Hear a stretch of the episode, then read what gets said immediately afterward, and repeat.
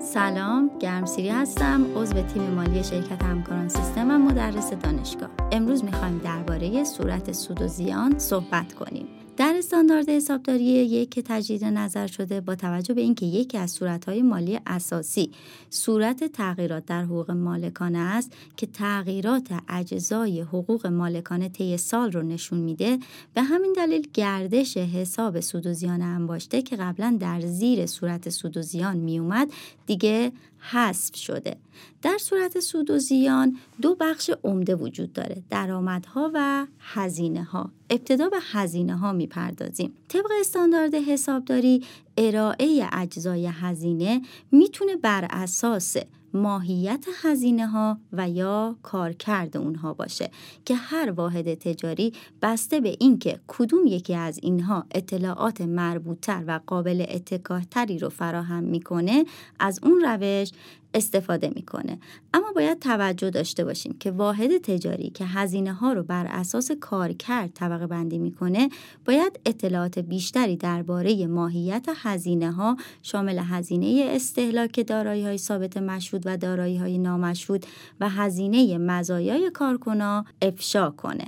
اگر بخوایم یک صورت سود و زیان رو که طبقه بندی هزینه هاش بر حسب کار کرده مثال بزنیم همون صورت سود و زیانی هست که اغلب مشاهده می کنیم یعنی اینکه درآمدهای عملیاتی ازشون بهای تمام شده درآمدهای عملیاتی کم میشه و طبقه های بعدی هزینه ها شامل هزینه های توزیع و فروش، هزینه های اداری و سایر هزینه ها هست.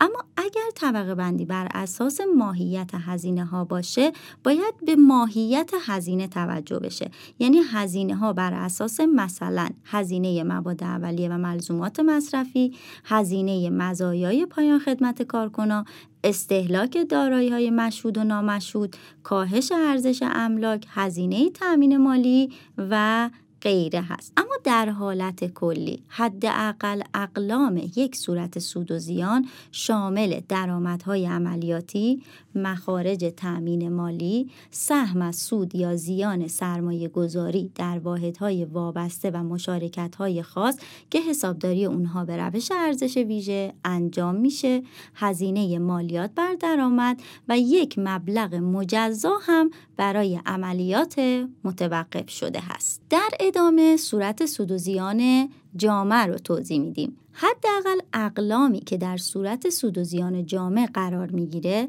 سود و زیان دوره مالی سایر اقلام سود و زیان جامع و سود جامع دوره مالی هست. نکته ای که باید توجه کنیم بهش اینه که همونطوری که طبق حداقل اقلامی که بیان کردم متوجه میشیم که در استاندارد حسابداری تجدید نظر شده جدید دیگه تعدیلات سنواتی در صورت سود و زیان جامعه ارائه نمیشه. دومین طبقه از صورت سود و زیان جامعه سایر اقلام سود و زیان جامعه هست. چه اقلامی جزء سایر اقلام سود و زیان جامعه قرار می‌گیرند به این ترتیبند مازاد تجدید ارزیابی دارایی های ثابت مشهود که در استاندارد حسابداری 11 هست. مازاد تجدید ارزیابی دارایی های نامشهود. که در استاندارد حسابداری 17 هست.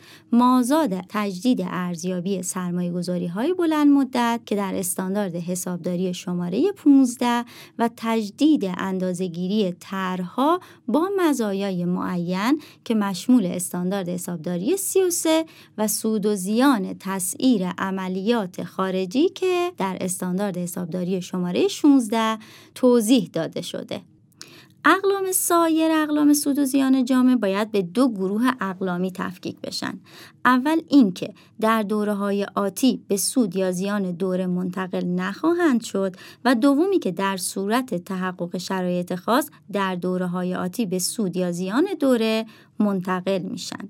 برای ارائه سایر اقلام سود و زیان جامع از دو روش می‌تونیم استفاده کنیم. اول می‌تونیم اقلام رو پس از کسر آثار مالیاتی مربوطه ارائه بدیم و یا اینکه می‌تونیم اقلام رو پس از کسر آثار مالیاتی مربوطه به همراه یک رقم برای نشان دادن جمع مالیات بر درآمد مربوط به اونها ارائه بدیم. در این پادکست درباره صورت سود و زیان و صورت سود و زیان جامعه صحبت کردیم. در پادکست بعدی درباره صورت تغییرات در حقوق مالکانه صحبت می‌کنیم.